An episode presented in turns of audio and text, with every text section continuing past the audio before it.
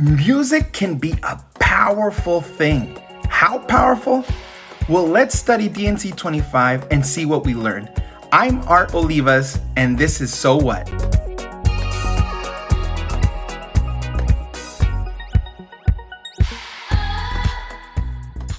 In 1971, the number one soda was, can you guess? If you said Coca Cola, you might be surprised. The number one soda in the United States was a drink made by the Pepsi Company called Mountain Dew. Now, the man assigned to be in charge of advertising for Coca Cola in 1971 was a man by the name of Bill Baker. He was scheduled to get on a flight that was canceled because of fog, and it caused a lot of people there to be very angry. He couldn't get a flight until the next day, and when he arrived to the airport the next morning, he saw a group of the very same people who were angry the day before sitting around laughing and having a great time. And he noticed that each of them had a Coca Cola. So he quickly grabbed a napkin and he wrote down this phrase that came to his mind I'd like to buy the world a Coke. Why would that phrase come to his mind? Well, you see, in 1971, the United States was just getting out of a controversial war, the Vietnam War, and there was a lot of contention. And Bill Baker's airport experience influenced the idea for a Coca Cola commercial that is called the Hilltop Commercial. It includes a group of diverse young people of different races from all over the world singing a catchy original song known as I'd Like to Buy the World a Coke and they were all happy and harmonious and enjoying a Coca Cola together. You can YouTube it. The song was so popular that several record labels asked to produce it to play it on the radio, and it catapulted Coke to become the number one soda in the United States, which it still is today. The commercial is still considered one of the most effective commercials ever made, and people studying advertising will study this commercial. This shows just how powerful a simple song can be.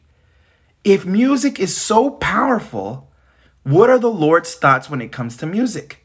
Well, in D&C 2512, the Lord tells Emma Smith, My soul delighteth in the song of the heart. Yea, the song of the righteous is a prayer unto me. What is a song of the heart? In the scriptures, the heart can be symbolic for our feelings. Obviously, the type of song that the Lord delights in are songs that cause positive and uplifting feelings. But we can see today how Satan will use music to make us feel feelings of anger, sadness, depression, and other inappropriate feelings. The For the Strength of Youth manual says music can enrich your life. It can edify and inspire you and help you draw closer to Heavenly Father. Music has a profound effect on your mind, your spirit, and behavior. I know what you're thinking. So what? What do you want me to delete all my music? No, I don't want you to delete all your music. But let's see what the Lord tells Emma Smith in verse 11. He said, And it shall be given thee also to make a selection of sacred hymns, which is pleasing unto me. Look, you might not be ready to delete some of the songs on your phone or to stop listening to certain songs that you really like but might not be completely appropriate. I get it. Instead, why don't you try creating your own selection of sacred hymns?